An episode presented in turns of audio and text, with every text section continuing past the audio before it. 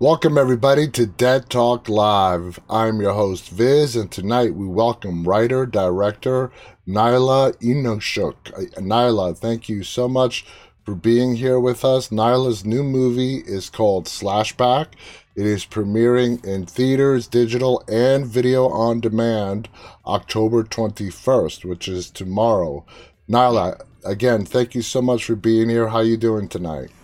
I'm doing well. Thank you.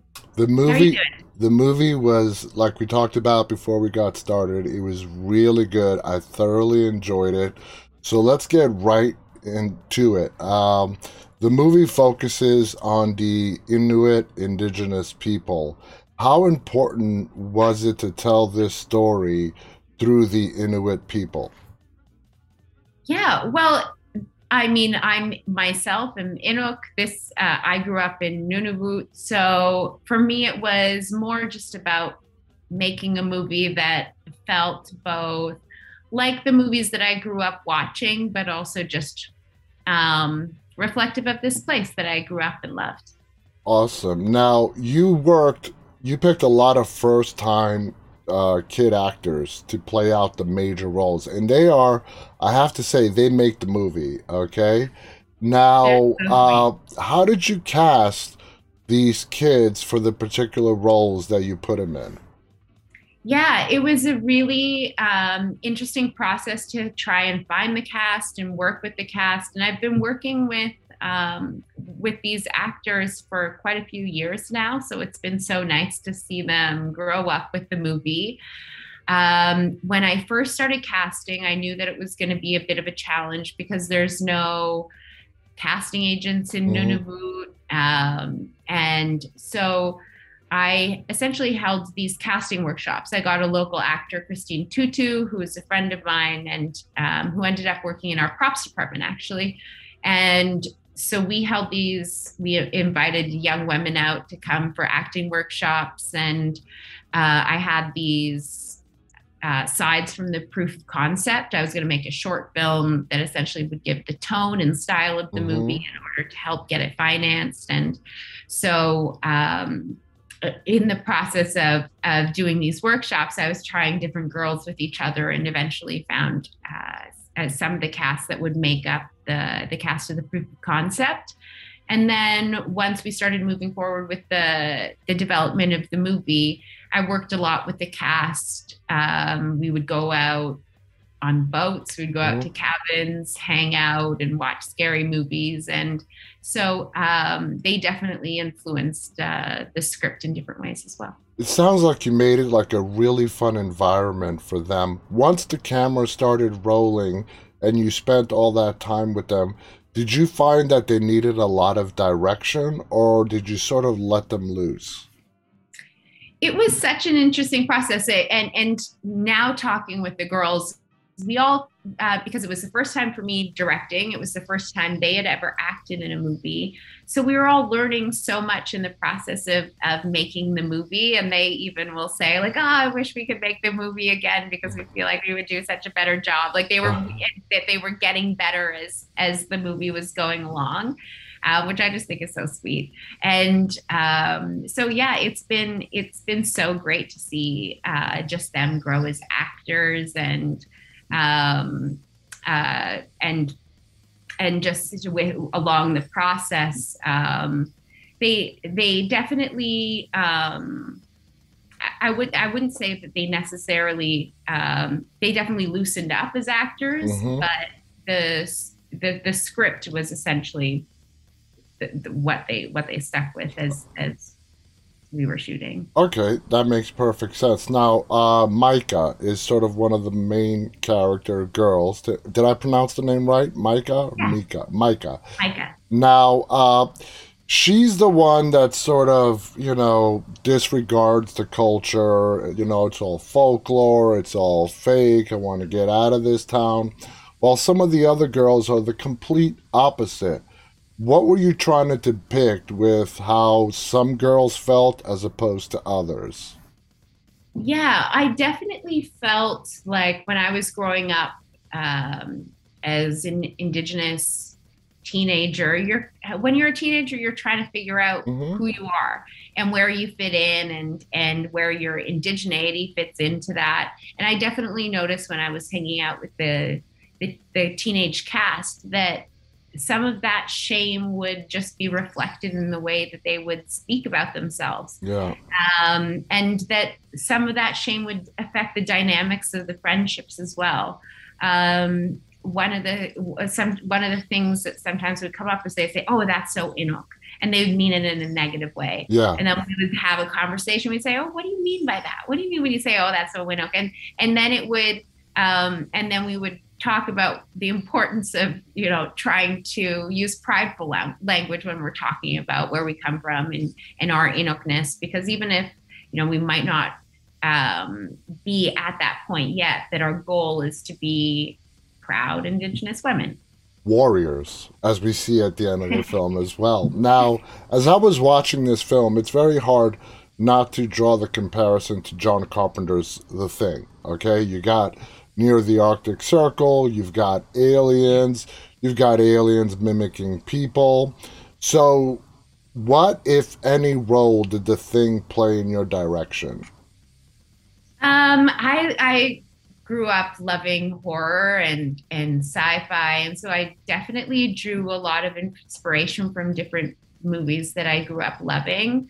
Um, I would say the biggest inspiration that the thing um, had on the movie was really with the practical effects. Mm-hmm. Um, I love the the effects of it, in, in the thing, and and we also, me and the cast, we love that movie too. Then the night before, we actually shot um, we shot our first day. We had a sleepover and we were all living together in a school. And we had a little sleepover and we watched the movie together and ate so much junk food. Wow. Um, and so it was definitely something that that was uh, just a, a, reference for us. And mm-hmm. obviously one of the characters references the movie in the in the script and um, but for me it was really fun to kind of give uh, a nod to um, a classic creature work. Yeah, a classic in the horror industry, absolutely. Now, is uh, this is an alien movie? I mean, like we talked about, there it's an alien. Now, is the alien sort of a monster in the Inuit folklore, or does everybody realize by the end of the film that this is not part of our folklore? This is not part of our history. This is something from another planet. It doesn't belong yeah. here. I kind of wanted to I wanted to play it as aliens. Okay. Um, I, I also what I love about being in the Arctic is that we do have all of these stories and creatures that exist within our our traditional stories, and that we have. Um, I mean, just with all cultures have children's stories that are mm-hmm. cautionary tales in the Arctic, it's just very, very dangerous. There's lots of things that are scary. So we our children's stories are really terrifying. So we have lots of different creatures that will steal children if you get too close to cracks in the ice yeah. or you wander off alone. Um, and so uh, just kind of growing up in a place where you have you kind of have all of these creatures that exist or you have um, elders that will tell you about their experiences with these creatures when they were younger it just kind of creates this um, sense of mystery and, yeah. and um, so kind of having having those as um, you know, just having it set in this in a place like this, and and then having those as almost red herrings was and, kind of fun. And that stretches through almost every culture. Stories like that. It's to keep children yeah. basically away from doing stuff they're not supposed to. Exactly. Now, now, what kind of challenges were presented to you shooting near the Arctic Circle? I mean, eh, you could tell it was the middle of summer. I assume. I hope. Um, yeah. but still, the snow was it challenging? Yeah. so I've shot in the Arctic in the winter time, and that was crazy. So I was like, never, let's not do that. Um, and and it's also so beautiful in the summer with the 24 hour sunlight and and it's not a kind of a, a version of the arctic that i think people are familiar with mm-hmm. um, but it definitely we have been told by producers that they had scouted this community and that it was impossible to film there and it, was basically true uh, we we learned but it was this is a really special community to me um, uh, Iqaluit is the capital. It's there's been movies that have been shot there mm-hmm. um, a couple of times, but there it. Um, I'm from a, a, as one of these small communities of, that are fly-in communities, about 1,500 people, and my nephews are from Pang, which is eh, they're five and seven, and you know, and the idea and and Pang itself is just one of the most beautiful places I've ever been. Yeah. It's tiny uh, remote community nestled in the middle of these gigantic mountains, mm-hmm. these fjords carved by glaciers. And so um, it, to be able to film in this place was was something that I just thought would be so special. Um, but it's got a million challenges that it's it's really really expensive to get to. So that, there's that. But then also um, it just there's there's not enough housing for the people that live there. So wow. for us to kind of bring in a crew and be this imposition in the summertime, and then all the food comes in in on planes, uh, cargo planes mm-hmm. that kind of that are also passenger planes, but it's um it, the, the amount of food that's brought up to the community is like based on like the people that live there. So we would also be imposing on the food supply. And then the, the there are these ships that come in with food in the summer but we'd be there early. So that's actually at the time when there's like the least amount of food in town and all the prices are really expensive. So it was um so we had to kind of figure out ways to be flying in our own our own food as well. Yeah. but um i went to the principals at both of the, the public school and the, the, high school. And I asked if we could move in. And so essentially, as soon as classes were done, we shipped up 60 beds and mattresses and turned all the classrooms into uh, like, like housing. Dormitories, yeah. Yeah, and it was 24 hour sunlight. So we're having to like black out the windows. and we've got these like professional crew people who are like um, coming up, and then everybody gets a roommate and um, living in a school. All of our meals, breakfast, lunch, and dinner, is served in the in the high school gym because there's no restaurants in town, and um, it was. Uh, but the kind of people that sign up for something like that are really amazing. And oh, so yeah. we had this really incredible crew. Um, the cast had an awesome time. It sounds uh, like you guys just had an amazing time. Now, when it came to how you were going to show the alien to the audience, is that something you wrestled with uh, before you ended up with what we actually see? Yeah, um, it was that was a really fun process, and it kind of was something. Um, I mean, making movies is such a collaborative thing. Mm-hmm. You get to work with some really incredible artists and people that are really talented what they do and i think making movies is really special because it just like that i do think it's more fun yeah. and so to kind of figure out what the creatures would how they would work that was something that me and my co-writer figured out in terms of like we knew they they were going to be creatures made up of tentacles and they would take over the bodies of animals and wear their skins as disguises. So that was like this kind of fun thing to figure out with Ryan. And then getting to work with Troy James, this incredible contortionist. When we were, I was like, how do you get them to to move? Like, how yeah. will they? Move? And Troy, he can just do the craziest things with his body. Um, it really is double jointed in every joint. And so working with him to kind of figure out what the movement would be. And then we had Ophelio, who was um, who did more of the stunt heavy stuff. Um, and then whenever there was two creatures at that in skin suits needed at once, then they would both be be on screen together.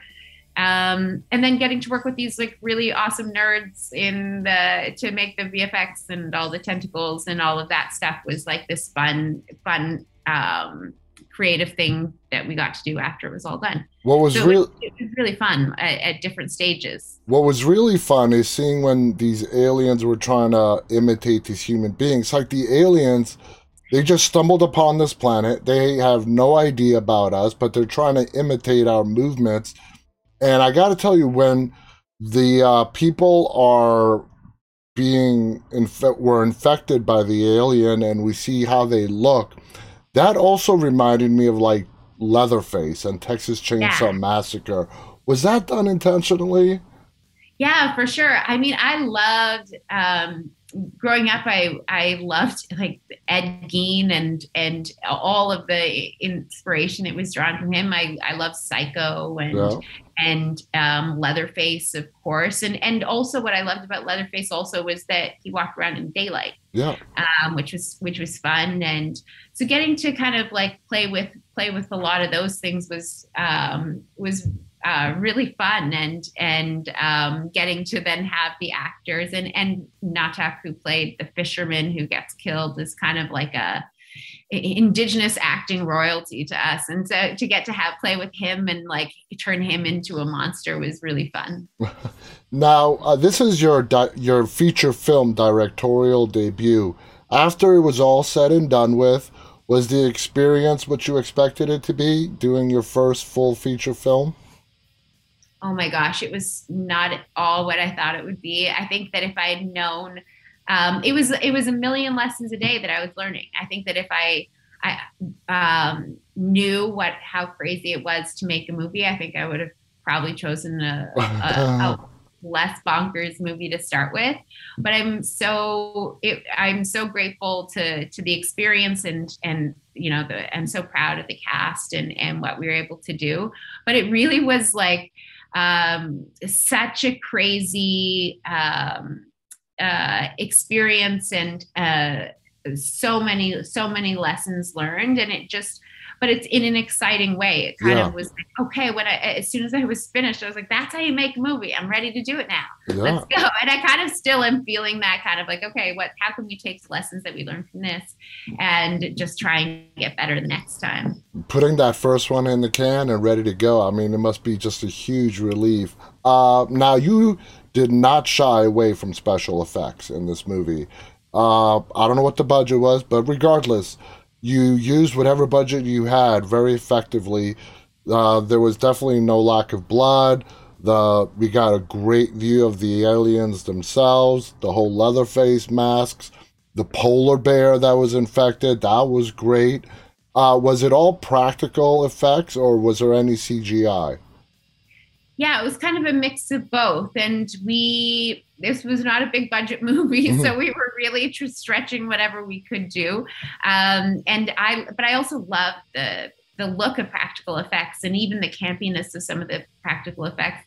So with the bear, I actually had we um, this full bear suit made for Troy to wear, but he has to wear it backwards, like a walking backwards mm-hmm. and upside down.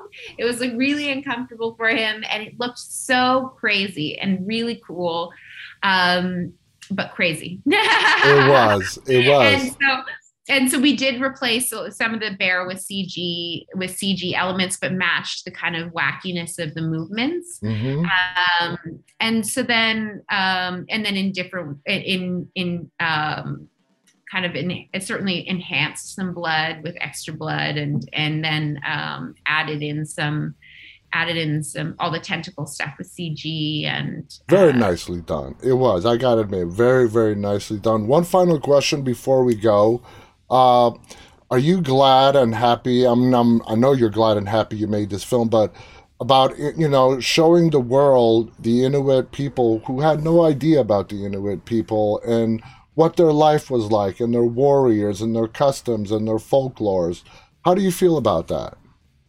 Yeah, I think it's great. I mean, I think that there we there's not a ton of Inuit, and we are way up at the top of the world. And I think that there is um, so I've I've realized that not a lot of people are familiar with mm-hmm. with you know what we're all about and that, uh, that also that they might think that we exist in this time long ago. And so it's been um, I, i've gotten some comments about um, how modern the girls are. And i think so it's what's been kind of funny to me is i it, it never occurred to me to kind of make a period piece or anything like that but it was uh, this kind of realization that people aren't necessarily familiar with seeing indigenous uh, teenagers in this kind of modern context mm-hmm. um, and so that, i think that's been great i think it's it's um, and it's been so nice for my cast to be able to um, just grow with the movie. I mean, and and be really proud of it and be able to be proud of where they come from and share that with different audiences. A little bit off topic, but I was watching a documentary not too long ago, and the Inuit people, which like started in Siberia, they were like the first to cross over into North America. Uh, so there, there's a lot of history there, and I, am glad it's that. really interesting. You could see people in in like northern Russia that look so much like yeah. my aunt. Absolutely, it was great, Nyla. You did a fantastic job. Thank you so much for coming on here. Again, Thank guys, the movie is called Slashback. It is available October 21st in theaters, digital, and on demand. So be sure to check it out. This movie is great. Great story, great acting, great directing, and it's going to really impress you with the amount of special effects and the and the horror element and everything else. Do you have any final thoughts you want to share before we go? No, thank you so much. Absolutely. It was total fun. On behalf of Nyla and myself, I want to thank our audience who tuned in live and those of you who'll be watching this later on. Stay safe and stay walking, everybody. Bye bye.